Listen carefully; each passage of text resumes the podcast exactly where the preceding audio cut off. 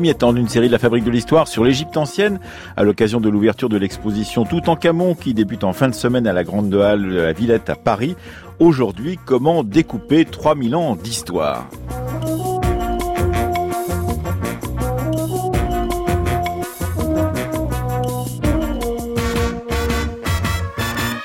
Demain, nous nous intéresserons à l'administration royale ou impériale en Égypte ancienne. Mercredi, notre débat portera sur les relations et les frontières avec de l'Égypte ancienne avec ses voisins, tandis que jeudi, nous tenterons de comprendre en quoi l'exposition de la Villette s'inscrit ou pas dans la suite de l'exposition phare de 1967. Et aujourd'hui, eh bien aujourd'hui, nous allons nous demander avec Damien Gut, chargé de recherche au CNRS et responsable de l'équipe AROC à l'université de Nanterre, co-auteur également avec Juan Carlos Moreno Garcia de l'Égypte des pharaons paru il y a deux ans dans la collection Mondes anciens chez Belin. Nous allons nous demander donc pourquoi l'égyptologie découpe encore plus de 3000 ans d'histoire en trois empires, l'ancien, le moyen et le nouvel empire. Bref, la recherche aujourd'hui remet-elle en cause ou pas ce que l'on croit savoir d'une civilisation qui reste dans l'esprit de beaucoup, figée et pourquoi pas éternelle?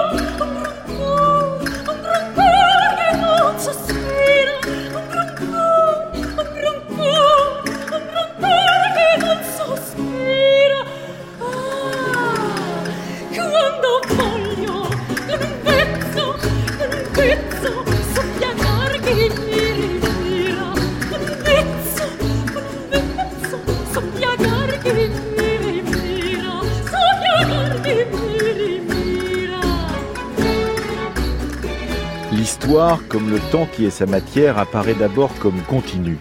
Mais elle est faite aussi de changements.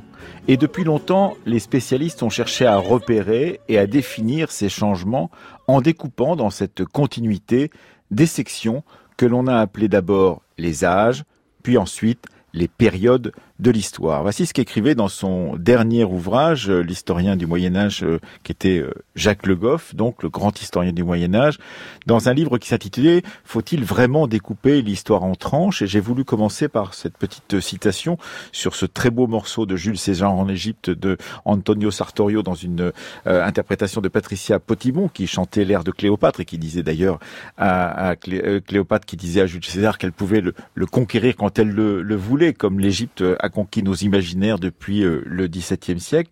J'ai voulu commencer avec euh, euh, ce travail de Jacques Le Goff. Avec vous, Damien Agut, bonjour. Bonjour. Parce que votre livre avec Juan Carlos Moreno Garcia chez Belin il y a deux ans, qui s'intitule L'Égypte des pharaons, un formidable livre de plus de 700 ou 800 pages autour de l'Égypte ancienne, eh bien, se pose la question de savoir si ce découpage de l'histoire égyptienne, euh, sur laquelle, nous vivons depuis maintenant un siècle et demi au moins, est encore valide aujourd'hui. Alors il faut commencer par le commencement et, dire que le découpage est absolument nécessaire. Pourquoi? Parce que nous manipulons 3500 ans de temps c'est-à-dire une masse de temps qui est absolument considérable, bien supérieure à celle que manipulent les médiévistes et même les historiens de l'Antiquité classique. Donc il faut découper. La question, c'est que, nous sommes posés quand nous avons écrit ce livre, c'est que nous héritons d'un découpage qui est ancien, moyen et nouvel empire, entre lesquels s'intercalent ce qu'on appelle des périodes intermédiaires, et tout ça s'achève par une basse époque. Nous héritons d'un découpage qui euh, nous gêne et nous a gêné dans l'écriture du livre et dans la réflexion d'historien que nous avons tous les jours par son son caractère univoque, c'est-à-dire que les catégories anciens, moyens et nouvelles s'appliquent à tout, au champ politique, au champ religieux, au champ du littéraire et même à la céramique égyptienne. Mhm. C'est-à-dire vous ne pouvez pas vous en abstraire, quel que soit le domaine dans lequel vous travaillez. Alors on doit ça à, un certain Lepsius, Karl mhm. Richard Lepsius, au milieu du 19e siècle, mais également bien plus anciennement à un autre qui s'appelle euh, Manéthon, qui lui-même mm. a mis en place au IIIe siècle avant notre ère, il a mis en place donc une chronologie euh, des dynasties, euh, donc des royaumes qui ont peuplé ces 3500 ans d'histoire, et de Manéthon à ceux qui l'ont succédé jusqu'aux érudits du XIXe siècle qui découvrent avec beaucoup de stupéfaction la richesse de cette culture et de cette civilisation égyptienne antique, eh bien, on a tenté justement de trouver des découpages, de trouver euh, des périodes, comme le disait Jacques Le Goff à propos de ce Moyen Âge, qu'il voulait voir euh, sauter ces périodes. Il voulait voir sauter la, la différence entre, par exemple, le, la fin du Moyen Âge et la période de la Renaissance, parce que pour lui, c'était un très long Moyen Âge qui courait jusqu'aux abords du XVIIIe siècle. Et même euh, pour Le Goff, jusqu'aux années 1950, si l'on se place sur le plan de l'histoire des techniques et sur le plan d'histoire agraire. Alors, si je, si je prends le découpage de l'Égypte, on a effectivement un héritage qui est lié à cet historien, Manéthon, qui a travaillé vers 280 avant Jésus-Christ, sous le règne de Ptolémée II, et qui a compilé des listes dynastiques. C'est lui qui est à l'origine de ce qu'on appelle les listes dynastiques, les 30 ou 31 dynasties égyptiennes. Celles que l'on trouve sur n'importe quel euh, livre d'histoire ou dans n'importe quelle encyclopédie, il y a le classement par dynastie avec euh, dans, à l'intérieur de chacune des dynasties des, des noms de, de, de souverains ou de pharaons. Ce sont des listes très simples, des noms de rois et des durées de règne mais qui peuvent varier puisque nous n'avons pas l'ouvrage original de Manéthon. Nous avons une série de d'historiens qui ont recopié l'œuvre et qui ont été ensuite compilés par les érudits à partir du XVIe et XVIIe siècle pour essayer d'établir une liste unique. Ça, c'est la première strate, celle d'époque hellénistique. Au XIXe siècle, Lepsus se retrouve face à un défi considérable. Il a euh, dirigé une expédition entre 1842 1845, si j'ai bonne mémoire, en Égypte, où il a rassemblé un nombre considérable de documents hiéroglyphiques, et il faut mettre de l'ordre dans tout ça. Et en 1849, il publie un ouvrage, La chronologie des Égyptiens, où en fait, il fait cette proposition de découpage ancien, moyen, nouvelle et les périodes intermédiaires pour essayer de mettre en ordre la gigantesque quantité de documentation hiéroglyphique qu'il a ramené de son voyage en Égypte. Alors déjà, il faut savoir que lui étant allemand, donc euh, euh, ce que recouvrent ces périodes, ce sont des empires. Pour les Britanniques, ce sont des royaumes. Pour les Français, ce sont des empires également. Donc, il y a effectivement un imaginaire qui se calque pourrait-on dire, sur ce découpage tel qu'il est pensé au milieu du 19e siècle par Karl Richard Lepsius, et sur lequel nous sommes encore euh, en train de vivre, mais de façon différenciée selon qu'on on se trouve par exemple dans un endroit qui qualifie euh, le, lieu, la, période de kingdom, de, de mm-hmm. royaume ou de royauté, et ou alors d'empire ou d'empire. Oui. Alors il y a, y a, une euh, là, là il faut faire un aveu, c'est qu'il y a un déficit aujourd'hui historiographique dans l'historiographie de l'égyptologie sur cette phase-là. C'est-à-dire qu'il nous manque aujourd'hui une synthèse, un travail de synthèse qui serait fait sur la naissance de ce découpage. Nous ne l'avons pas. Il est esquissé par des égyptologues, mais il serait beaucoup plus intéressant qu'il soit en fait réalisé par des historiens de la littérature ou de hmm. l'histoire du XIXe siècle. Il serait beaucoup plus armé, je dirais, euh, méthodologiquement pour conduire cette recherche. Parce qu'on fait une histoire de son temps. Donc effectivement, euh, euh la construction euh, d'un empire, par exemple allemand à la fin du 19e siècle, peut avoir quelque chose à, voir avec cette idée d'empire. La présence de Napoléon, qui était Bonaparte au temps où il s'en va en Égypte, mais qui devient empereur ensuite, peut avoir aussi influencé tel ou tel effectivement, et ça n'est pas la même chose que de dire qu'on est un royaume ou qu'on est un empire. Voilà, et puis on, hérite d'un imaginaire impérial, tout l'Occident, qui est l'imaginaire impérial romain. Quand on met ce mot en circulation dans une historiographie, il se produit nécessairement quelque chose.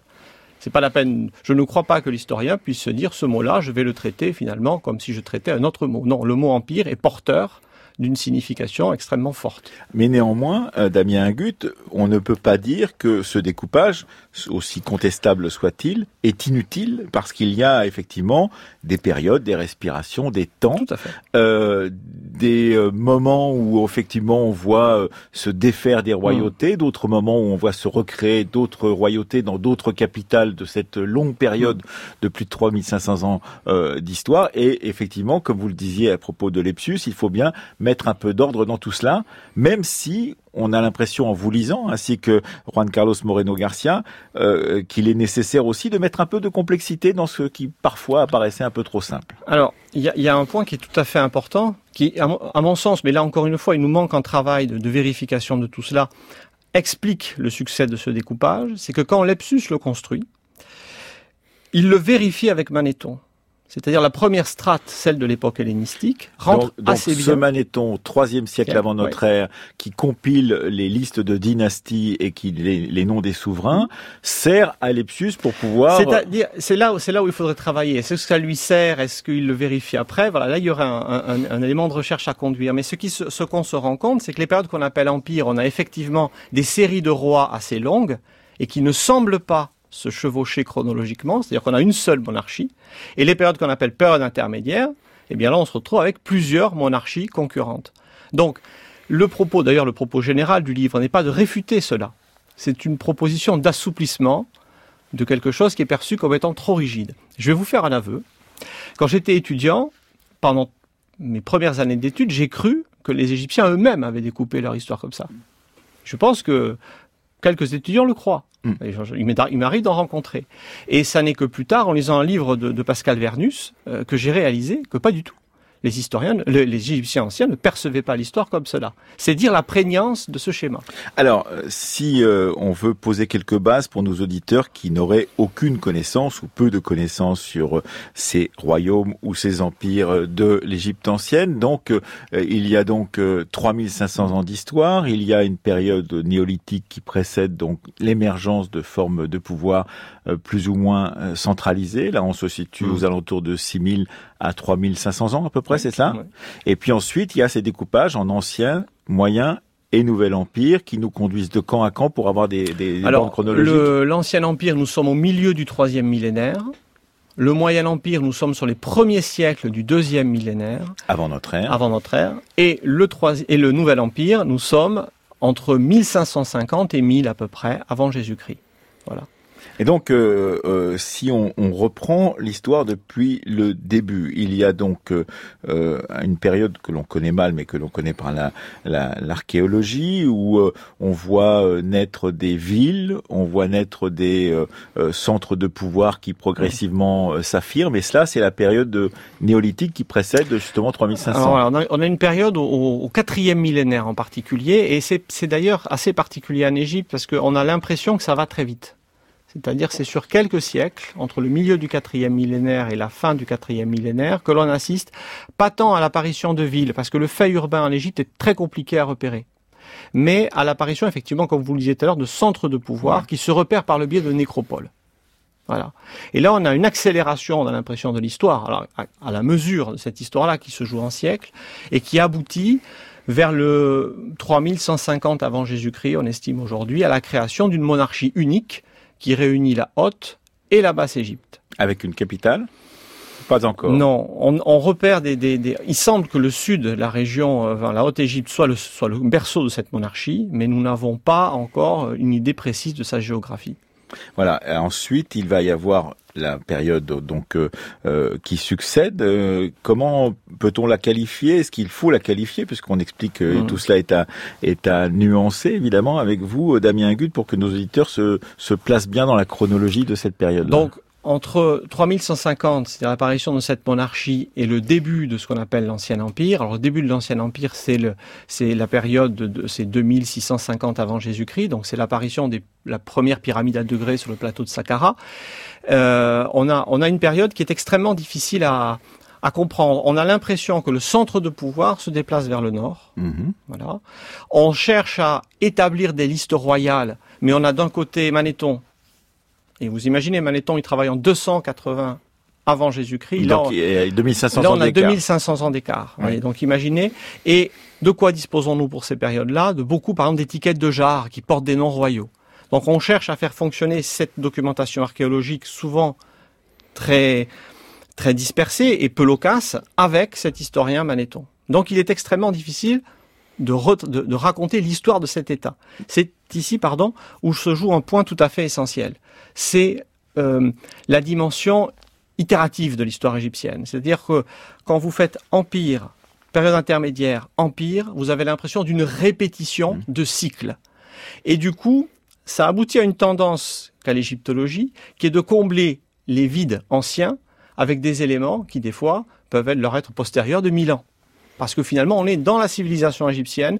Donc, un manque en 2800 doit pouvoir quelque part être comblé avec un texte que nous avons pour 1600. Vous voyez Alors qu'effectivement, euh, la société a changé, les structures du pouvoir elles-mêmes ont, ont changé, et qu'effectivement, il y a euh, une forte durée de temps, une très longue durée Bah, de temps, qui empêche justement de combler par un texte de mille ans plus tardif, euh, une période sur laquelle on ne sait pas grand-chose mille ans plus tôt. Pensons à ce que diraient nos collègues proto-historiens de la Gaule si on utilisait un texte de Jules César pour expliquer un phénomène du milieu euh, de l'âge du bronze. Mm.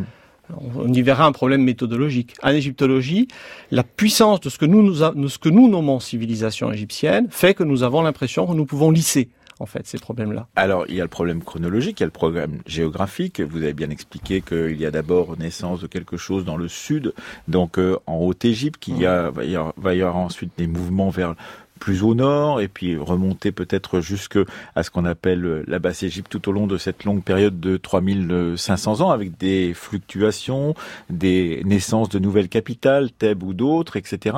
Mais il y a euh, effectivement aussi une respiration géographique euh, dont on parlera euh, mercredi, euh, avec des frontières qui s'élargissent, se rétrécissent, et tout cela évidemment ne, considère, ne peut pas être considéré comme un seul espace euh, géographique, tant il y a de respiration justement euh, sur, de ces frontières et de ces dimensions. Bah, Une, une, une chose qui est tout à fait frappante et, et qu'on a tendance un petit peu, je pense, à, à négliger, c'est que les Égyptiens, tout au long de leur histoire millénaire, ont toujours parlé de la Haute et de la Basse Égypte. Deux. Deux. C'est toujours le double pays. C'est-à-dire qu'elle est toujours perçue comme étant double. Et ça correspond, à mon sens, à une, à une réalité géographique, mais extrêmement simple. Il suffit d'ouvrir un atlas. L'Égypte est au contact des deux plus grandes masses continentales de l'ancien monde. Donc, quand on présente l'Égypte comme une île, comme un endroit isolé, comme un endroit inaccessible, etc., j'ai tendance à croire que c'est presque l'inverse. Et je pense que c'est presque l'inverse. C'est-à-dire que sa position géographique fait qu'elle est nécessairement un carrefour. Mais un carrefour un peu particulier parce qu'un carrefour au milieu du désert. Sans compter que euh, ce qui euh, rythme le temps du 19e siècle et de ceux qui vont découvrir l'Égypte, à savoir le découpage en saisons, par exemple, d'une année, euh, ces quatre saisons que nous connaissons la plupart du temps chez nous, Mm. euh, en, en Europe occidentale, et bien évidemment, ça va se retrouver différemment dans cette Égypte. Et donc, simplement, le rythme des saisons, le rythme d'une année n'est pas le même en Égypte antique que Mm. euh, dans l'Europe euh, donc du 19e siècle avec euh, les fermes que nous avons euh, donc dans cette Europe rurale. Et évidemment, il peut y avoir aussi là aussi un décalage dans la conception du temps que pouvaient avoir les Égyptiens de l'Antiquité avec euh, ceux qui les analysent euh, plus de 40 siècles plus tard. Le sentiment d'étrangeté euh, que fait naître la civilisation égyptienne, c'est pas un hasard. Je veux dire que si, la civilisation égyptienne fascine au début du XIXe siècle, l'époque du romantisme, c'est lié à son étrangeté. Elle est perçue comme quelque chose de proche, mais en même temps de différent. Et cette étrangeté, elle est liée, à mon sens, en grande partie à la nature oasienne du pays. Nous sommes dans un univers qui est rythmé, qui n'est alimenté en eau que par ce fleuve, qui est de part et d'autre séparé par d'immenses espaces arides. Et ce fleuve implique, crée un écoulement du temps, un système de gestion du temps par les hommes qui est tout à fait particulier. Et trois saisons donc. Et trois saisons. Et quand on arrive en Égypte, effectivement, quand on travaille sur la documentation égyptienne, le référentiel de temps est différent des autres civilisations parce que nous avons le rythme du fleuve. Et ceci fait que on a un sentiment d'isolement dans un endroit qui est en réalité un lieu de passage nécessaire des hommes entre l'Afrique et l'Asie. Alors, il y a cet ancien empire, on l'a évoqué brièvement avec vous, Damien Agut, si on avance vers nous dans le temps, euh, il y a, on a considéré qu'il y avait un moyen empire, il date de, de quand? Enfin, il, Ce sont les premiers siècles du deuxième millénaire avant Jésus-Christ. On est grosso modo entre 2000 et 1750 avant. Euh, donc c'est un cette euh, cette monarchie euh, a sa capitale un peu au sud, enfin au sud du Caire aujourd'hui, donc en, au, au nord de la, au, pardon, excusez-moi, au sud de la Basse-Égypte, Mhm. et son aire d'expansion va être la base Nubie, c'est-à-dire le sud de l'Égypte actuelle et le nord du Soudan actuel, où il est connu pour avoir érigé une série de forteresses euh, qui abritaient aussi des comptoirs de commerce euh, destinés à capter l'or du désert oriental de Nubie.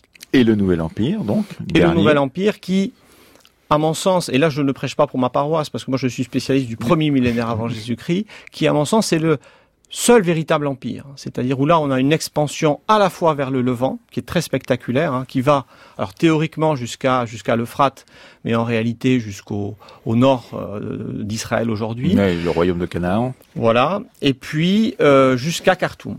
Et là, effectivement, pendant deux, deux, trois siècles, nous avons un véritable phénomène impérial avec domination de pays extrêmement éloignés, des fois par des, et le plus souvent d'ailleurs par des troupes d'occupation, mise en place d'une administration dans ces régions. Et là, nous sommes plus dans le schéma de ce que nous appelons empire. France Culture, la fabrique de l'histoire, Emmanuel Laurentin.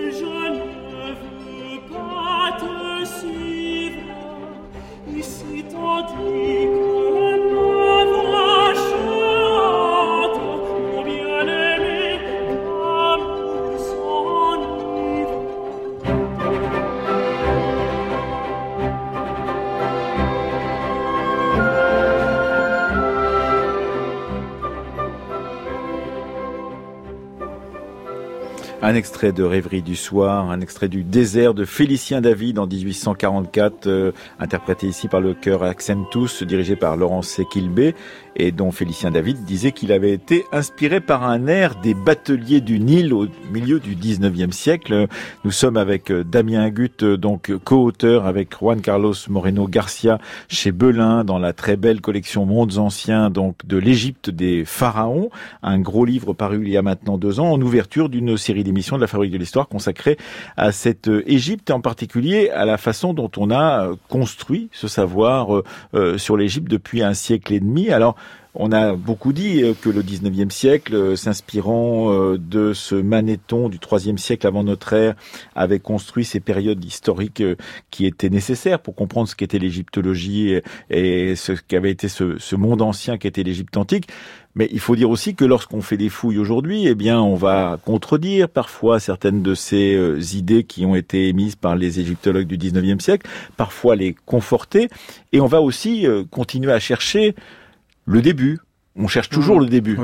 Alors le début, c'est la dynastie zéro, par exemple, qui s'est imposée euh, depuis la fin du, des années 1980 mmh. euh, par l'archéologue Gunther Dreyer, euh, donc qui a trouvé dans une ville qui était une ville capitale importante en tous les cas, une nécropole en tous les cas, Abydos en Haute-Égypte, la période de Nagada III, a trouvé disons des tombes qui lui laissent supposer que nous sommes avant la période décrite par Manéthon et qu'on serait au tout début de la première dynastie, mm. pourrait-on dire. Mm.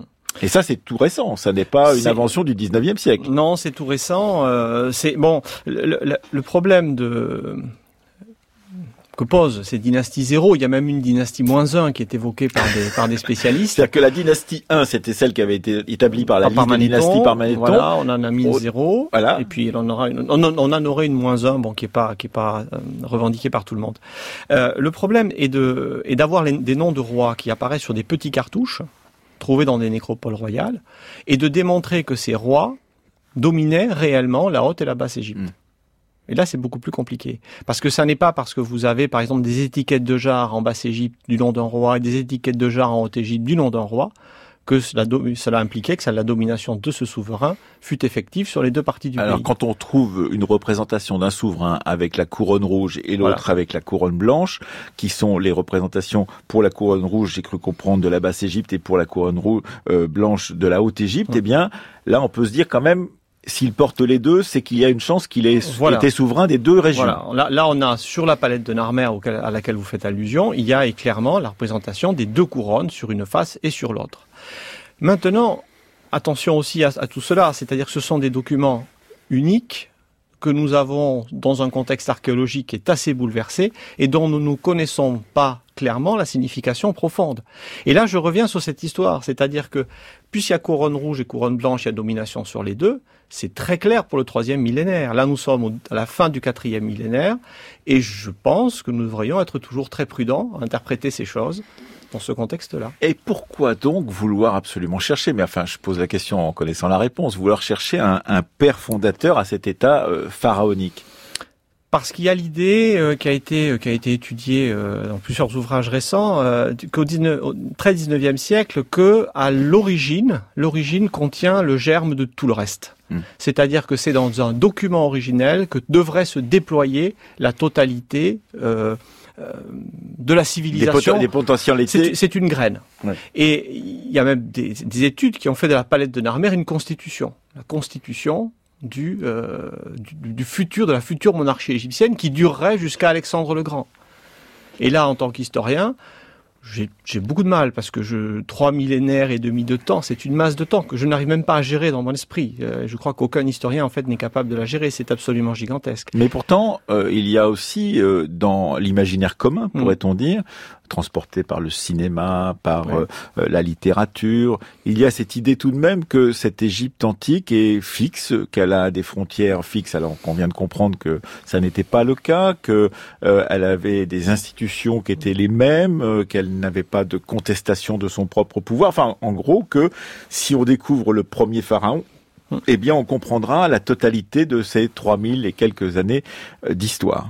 Ben parce que je, je, il me semble que cette manière que nous avons de concevoir l'Égypte ancienne comme un monolithe politique correspond quelque, à une aspiration qui est quelque part dans le monde Imaginaire. occidental, qui est imaginaire, mais c'est une aspiration. C'est-à-dire nous aimerions qu'il ait, qu'il ait existé un système politique de ce type-là qui pendant trois millénaires et demi est déroulé euh, avec des hauts et des bas, disons, les, germes d'une même sagesse.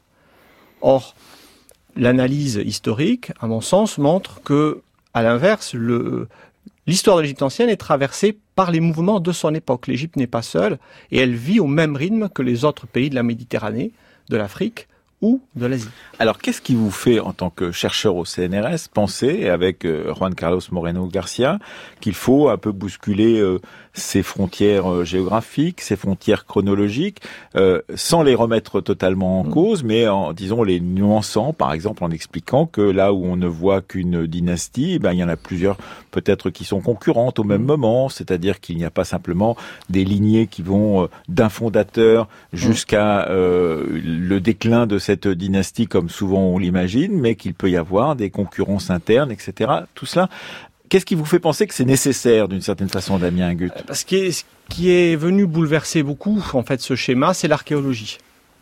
Euh, et ça, c'est assez ancien en fait. Je, prends souvent comme exemple les, les, fouilles des années 30 qui ont été faites en Haute-Égypte, euh, à Ko et Badari, par, par deux archéologues préhistoriens, euh, Caton Thompson et Brunton, euh, qui ont montré qu'en pleine première période intermédiaire, donc on est à la fin du troisième millénaire. Donc expliquons bien que selon la chronologie telle qu'elle a été décidée par Lepsius, les périodes intermédiaires sont des périodes qui sont des fins d'empire et de préparation d'un empire peut-être, mais ça peut durer plusieurs siècles. Ça, ça peut durer, celle-ci dure à peu près deux siècles, et elle est perçue comme une période d'effondrement politique, voilà, économique ça. et de chaos voilà. social. Voilà. Et quand on fouille le cimetière, quand Brunton a fouillé le cimetière de, de Il s'est rendu compte en réalité que les tombes, alors ce sont c'est une, une, espèce de, bon, de classe moyenne locale, c'est embêtant de dire ça comme ça, mais, mais ça semble être le cas. Euh, cette, cette, classe moyenne locale avait finalement un matériel funéraire bien plus, bien plus riche et bien plus abondant, notamment des vases en albâtre et des miroirs, que aux périodes d'ancien empire, c'est-à-dire de faste. Mm. Donc en réalité, notre volonté d'assouplir ce découpage-là, il est lié au fait de jouer dans la profondeur sociale. C'est-à-dire que les sources sur lesquelles on a fait le découpage ancien, moyen, nouvelle, sont des sources essentiellement royales. Et les choses peuvent se passer très mal pour l'élite monarchique, mais à l'échelon inférieur ou ailleurs en Égypte, ça peut plutôt bien se passer. Et cela veut dire aussi que, euh, par exemple, l'imaginaire qui nous a été transporté par l'existence euh, des pyramides sur cette très longue durée de temps, euh, donc en l'occurrence de 3500 ans, est un imaginaire qui prend peu de place en termes chronologiques, pourrait-on dire. Ça ne veut pas dire que ça n'existe hmm. pas, ça veut dire juste que c'est sur combien de temps les, la question des pyramides, par exemple, oh, c'est un demi-siècle. Un non, la question des les, pyramides, enfin des grandes pyramides, ah on est on est sur un siècle et demi, deux siècles. Voilà. voilà. Et après on a une miniaturisation entre guillemets des pyramides jusqu'à la fin du troisième millénaire, au début du deuxième. Enfin donc c'est une période relativement peu importante, même si elle est importante symboliquement, dans ce que l'on se représente de cette Égypte Tout à fait. C'est un moment de l'histoire égyptienne et un moment. Les pyramides sont l'expression d'une modalité de l'État. C'est-à-dire qu'à un moment, l'État va se concevoir autour de la tombe du souverain et de la tombe monumentale du souverain. Une petite remarque à ce niveau-là, qui est assez amusante, enfin, à mon avis intéressante, c'est que les pyramides, si vous prenez ce qu'est une pyramide, c'est une tombe royale en pierre, monumentale, qui se trouve visible sur un promontoire au-dessus d'un fleuve. Hmm. Bon. Vous êtes dans la définition du mégalithisme. Hmm. Phénomène qui se produit au milieu du troisième millénaire en Europe. Hmm. C'est intéressant parce que Jean Guilaine, le, spécialiste du néolithique, dans sa carte du mégalithisme, a mis le site de Gizeh. Ah oui. Voilà. Et le fait, et le fait de penser l'Égypte en silo, comme quelque chose d'isolé, vous interdit de voir cela. C'est-à-dire que le phénomène des pyramides se produit à un moment ou ailleurs aussi, alors sur un mode beaucoup moins spectaculaire, on fait des tombes de chefs en pierre, solides, monumentales et visibles de loin, sur les bords des côtes ou sur les bords des fleuves.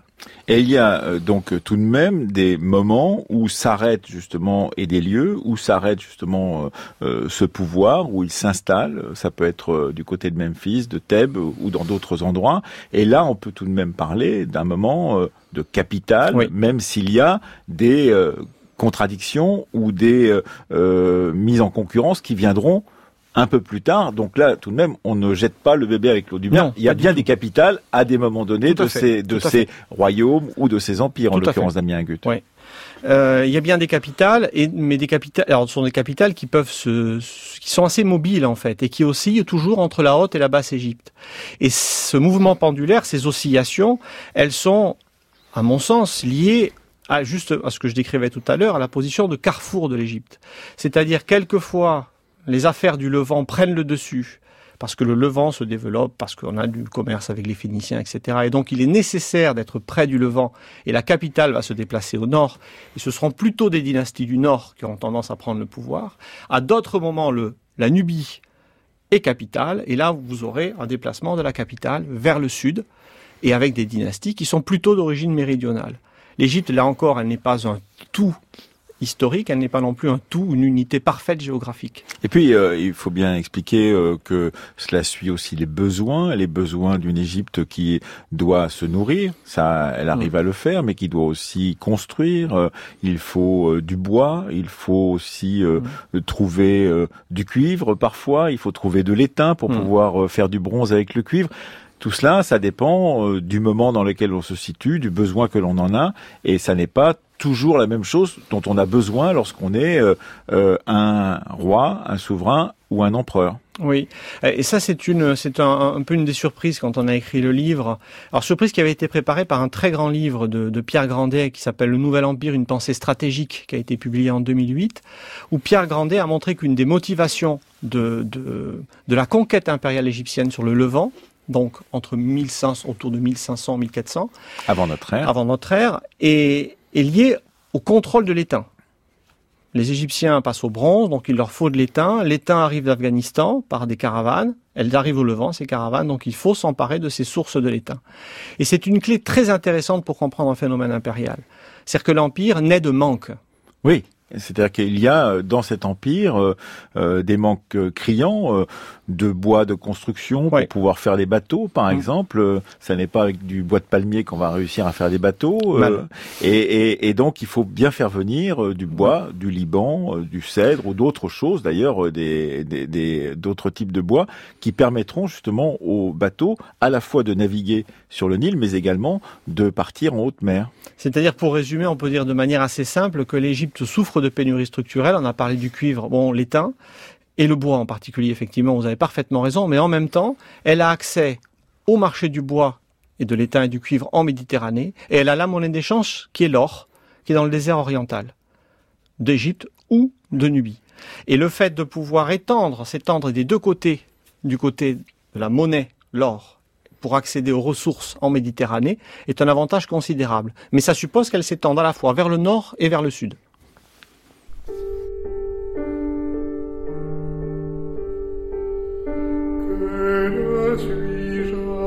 Seigneur.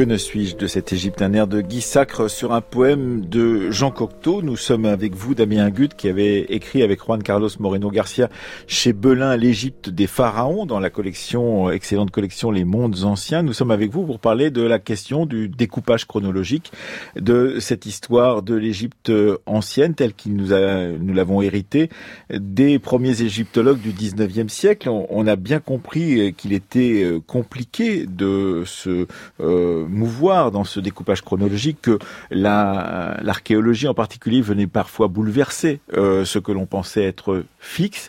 Euh, et puis il y a des ruses de l'histoire, expliquez-vous. Il y a des moments qui sont des moments euh, compliqués. Par exemple, la question de Toutmosis Ier, de toute cette période et Toutmoside est, est une période de complexe parce que effectivement, ben là, on peut dire c'est une période impériale. Oui, clairement. Alors que les autres sont qualifiés d'impériales, mais celle-ci, vous dites, oui, c'est vraiment une période impériale. Oui, elle est, clairement impériale. Et ça renvoie à une, une, une réalité euh, qui est frappante quand on fait l'histoire hein, de l'Égypte. Euh, moi, je travaille beaucoup avec des, des, collègues qui sont, euh, qui sont assyriologues. Et, et quand on compare les deux civilisations, c'est assez frappant pour l'Égypte. C'est la dimension précoce des phénomènes. C'est-à-dire qu'on a l'impression que l'Égypte agit comme un, le territoire égyptien agit comme un incubateur politique. C'est-à-dire vous trouvez très tôt des monarchies. Comme un laboratoire. Euh, comme un laboratoire ou une, serre, si vous mhm. voulez. Vous trouvez très tôt des monarchies euh, qui, tiennent des territoires gigantesques, et vous trouvez le phénomène, des phénomènes impériaux aussi extrêmement précoces. Le nouvel empire égyptien, c'est le premier empire intercontinental.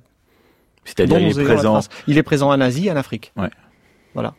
Euh, vous avez des empires en Mésopotamie, mais qui ne finissent de déborder de Mésopotamie qu'au 8e siècle, au 8e siècle avant notre ère. Et là, on est au 15e. Et là, nous sommes au 15e siècle, nous sommes 7 siècles avant. C'est-à-dire qu'on a l'impression que l'Égypte démarre plus tôt, mais alors, excusez l'image, on a l'impression qu'elle a du mal à tenir la distance. C'est-à-dire quand elle arrive au premier millénaire, au moment où on a plusieurs phénomènes impériaux. Bah, où il y a concurrence, en Il y a concurrence, et avec des concurrents en Assyrie, après on aura l'Empire perse, on a l'impression qu'à ce moment-là, elle n'arrive plus à trouver la formule politique qui lui permet de faire pièce à ces, à ces nouvelles puissances. Elle démarre plus tôt, mais elle a l'air aussi de, comment dire, d'être marginalisé politiquement euh, aussi plutôt que les autres. Puis, euh, ce qui est fort intéressant, c'est qu'on on voit dans des périodes qui sont proches de cette période-là, en l'occurrence, euh, des pharaons qui ont des velléités de vouloir changer la religion mm. égyptienne, par exemple, autour du dieu Aton, du culte mm. d'Aton, de créer une nouvelle religion.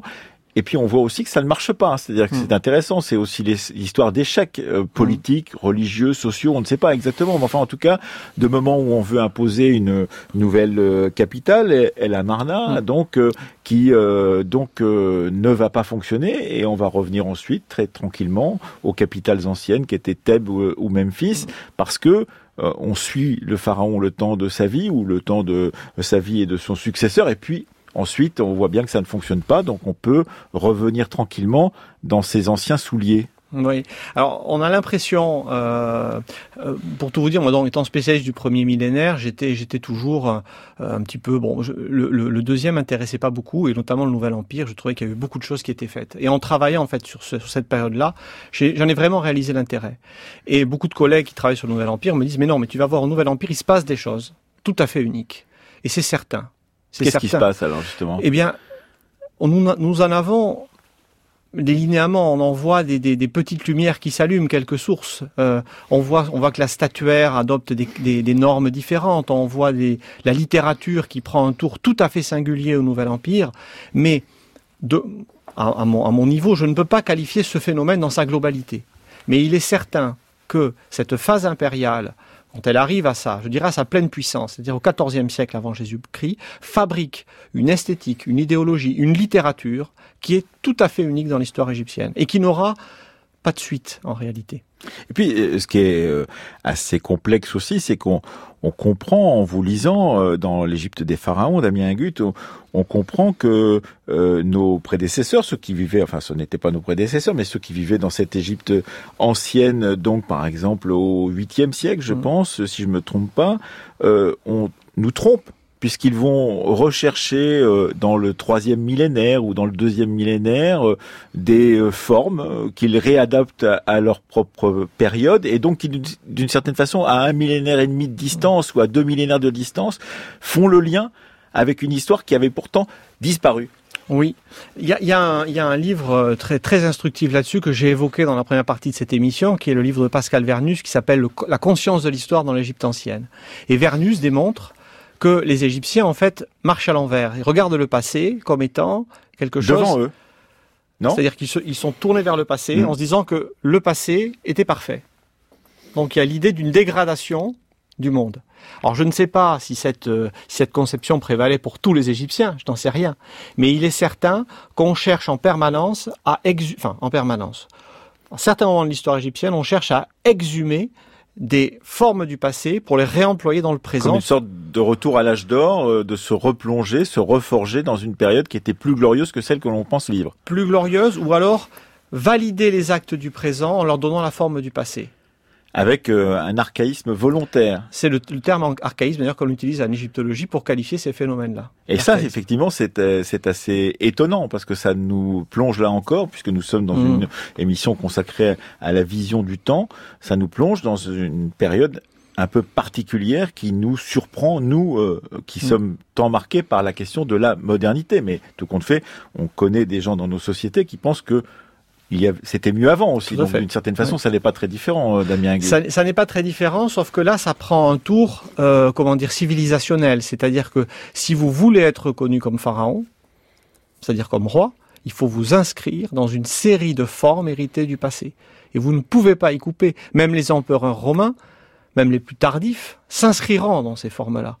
Et c'est cela qui donne en réalité l'illusion, car c'est une illusion, du fixisme c'est la, la, reprise permanente sur trois millénaires et demi de formes et un enrichissement, parce qu'il y a un enrichissement quand même de ces formes, qui donne l'illusion que les choses ne bougent pas. Oui, c'est souvent ce qu'on a pensé d'ailleurs pour d'autres périodes et dans cette même ère géographique de l'Empire byzantin, par exemple, parce que les formes de l'Empire byzantin apparaissent comme étant euh, fixistes, mm. que l'on pense qu'effectivement nous avons là une sorte de monolithe euh, qui n'aurait jamais connu euh, de transformation. On sait quand on s'intéresse à l'histoire de l'Empire byzantin qu'il n'en est rien. En le, le, parallèle, le parallèle est excellent. Et si vous faites un pas de côté, c'est-à-dire si vous vous intéressez un petit peu moins à la documentation gravée sur pierre, la plus, celle qui émane de la partie la plus supérieure de l'élite, vous descendez dans les papyrus de la pratique, ou pire encore, vous descendez dans l'archéologie des poubelles ou des choses comme ça, bah, vous vous rendez compte que la société, derrière ce masque fixe, évolue. Et cela, euh, effectivement, on le doit à la fois à la découverte euh, archéologique, mais aussi à ces découvertes de papyri que l'on ne connaissait pas auparavant, qui sont extrêmement fragiles, que l'on arrive maintenant mmh. à préserver et à conserver, et qui sont très présents dans votre livre mmh. L'Égypte des pharaons pour raconter une autre histoire, ne serait-ce que même une histoire racontée d'une autre manière. L'écriture n'est pas la même sur ces papyri que sur euh, les murs des pyramides ou des grands temples. Euh, ça n'est pas l'écriture hiéroglyphique, c'est l'écriture dite hiératique qui euh, va vers la démotique et qui, d'une certaine façon, change la, la vision que l'on peut avoir de, de, de, ce qui se disait ou de ce qui s'écrivait dans cette Égypte ancienne. C'est-à-dire que, bon, ça tout le monde peut en faire l'expérience très facilement, hein, l'écriture hiéroglyphique ne se prête pas à l'usage quotidien. Oui, euh, il y avait d'ailleurs une petite euh, une petite vignette euh, l'autre jour où on voyait un, un, scribe en train de, enfin supposément un scribe ou un graveur en train d'écrire un, message et la personne lui disait mais t'as pas respecté son supérieur hiérarchique, tu n'as pas respecté le participe passé, donc il était obligé de tout défaire de ce qu'il avait donc, voilà. donc voilà, on voit bien effectivement l'humour qui peut s'appliquer à cela. Donc ça, ça n'est pas facile. Ça n'est pas facile. Donc les Égyptiens vont très tôt, hein, quasiment au moment de l'invention, certainement au moment de la mise en place du système hiéroglyphique vont mettre en place un système cursif qui se trace à l'encre, qui sont des hiéroglyphes en fait schématisés, qu'on va appeler hiératiques. Et ces, deux écritures, hiéroglyphiques et hiératiques, vont avancer de conserve. Le problème, c'est que le hiératique est écrit sur papyrus, qui est un matériau périssable, alors que les hiéroglyphes sur pierre, eux, résistent au temps. Donc, pour les périodes les plus anciennes, il ne nous reste quasiment plus que la strate la plus résistante, donc la strate hiéroglyphique. Et il faut attendre la le milieu du deuxième millénaire, et surtout le premier millénaire, pour avoir une abondance de papyrus, donc pour pouvoir rentrer dans les écrits de la vie quotidienne. Ce qui est amusant, c'est qu'on a l'impression que le, la vie quotidienne démarre tard. Euh, avant, on a cette impression d'état extrêmement monolique, mhm. extrêmement puissant, mais à mon sens, c'est avant tout un biais taphonomique, c'est un biais de conservation. Et qu'est-ce qui, euh, d'une certaine façon, euh, euh, change par cette découverte aujourd'hui? Et qu'est-ce qui change en particulier par rapport à ce qu'ont la plupart des auditeurs qui nous écoutent dans la tête, ce qu'ils ont dans la tête à propos de l'Égypte ancienne? C'est-à-dire que vous pensez que vous y rajoutez de la complexité, vous y rajoutez euh, une vision différente, plus sociale par exemple, euh, de la réalité euh, de cette Égypte antique qui était trop centrée sur un, pouvoir hiératique et lointain?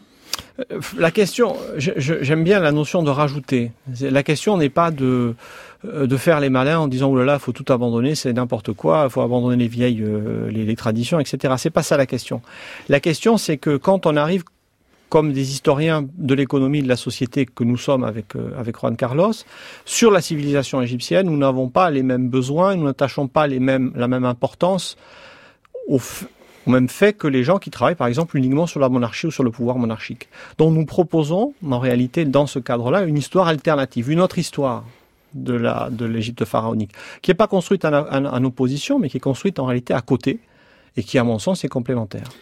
Et vous allez avoir du mal parce qu'à partir de la fin de la semaine, euh, avec la grande exposition à la Villette, euh, ça va être difficile de, de euh, passer à côté justement de cette vision classique, pourrait-on dire, de Carter et de tous les autres qui lui ont succédé autour justement de cette figure de Toutankhamon qui, qui va être au centre de toutes les préoccupations et de tous les voyages de ceux qui viendront voir l'exposition à la grandeur de. J'aurais du mal si j'avais décidé de la rejeter cette vision, mais c'est pas mon cas. Donc pour moi, il y a si vous voulez, euh, euh, l'image qui me vient, c'est assez simple. Vous, avez, euh, est-ce que quelqu'un aujourd'hui oserait dire j'écris une histoire du Moyen Âge définitive? Voilà, mon livre, c'est l'histoire du Moyen Âge. Ça ferait rigoler tout le monde. En Égypte ancienne, vous pouvez arriver en disant voici le classique de l'histoire de l'Égypte ancienne. Pour moi, ça c'est un signe d'immaturité. Scientifique. Si vous croyez à votre discipline, si vous croyez à l'égyptologie, vous pensez au contraire qu'effectivement, tout cela est en mouvement. Tout ça est en mouvement et qu'on peut écrire la même histoire de l'Égypte des pharaons, mais avec des angles tout à fait différents. Par exemple, dans ce livre, la religion est très peu présente. Hmm. Hormis, euh, hormis comme phénomène social. Mais on pourrait écrire tout à fait un livre beaucoup plus axé sur le phénomène religieux, sur la piété, sur ces phénomènes-là, qui sont absents de nos livres. Mais euh, la spectacularisation, pourrait-on dire, de euh, des représentations de l'Égypte antique va un peu à l'encontre de votre propre travail ou du travail de tous ceux qui sont avec vous parce qu'au bout du compte, eh bien, c'est cela qui l'emporte euh, dans les médias, dans euh, l'imaginaire euh, commun en l'occurrence. Oui, c'est ça qui l'emporte dans, dans l'imaginaire commun, mais en même temps, si vous travaillez sur le terrain en Égypte, vous avez un progrès absolument considérable et même, à mon sens, inattendu. Des recherches archéologiques extrêmement sérieuses des fouilles où on va faire venir. Et pas simplement des découvertes. Pas simplement des découvertes ou des chambres cachées dans les pyramides ou des choses comme ça, mais vous avez une archéologie qui est beaucoup plus nourrie de, complexité qu'autrefois. Eh bien, c'est ce qu'on découvre en vous lisant, donc avec Juan Carlos Moreno Garcia, dans votre livre Damien Gut paru chez Belin dans la collection Mondes Anciens, qui s'intitule L'Égypte des pharaons de Narmer à Dioclétien.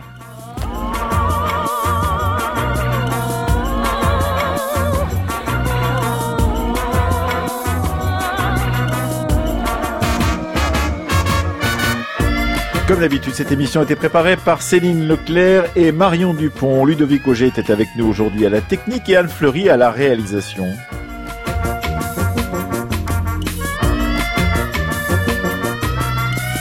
Demain, nous nous intéresserons aux questions d'administration de ces royaumes ou de ces empires, en l'occurrence. Et puis mercredi, nous nous poserons des questions géographiques. Après avoir abordé la question du temps, nous nous poserons la question de l'espace. Dans quel espace pouvait-on placer justement cette Égypte pharaonique? C'est ce que nous verrons mercredi.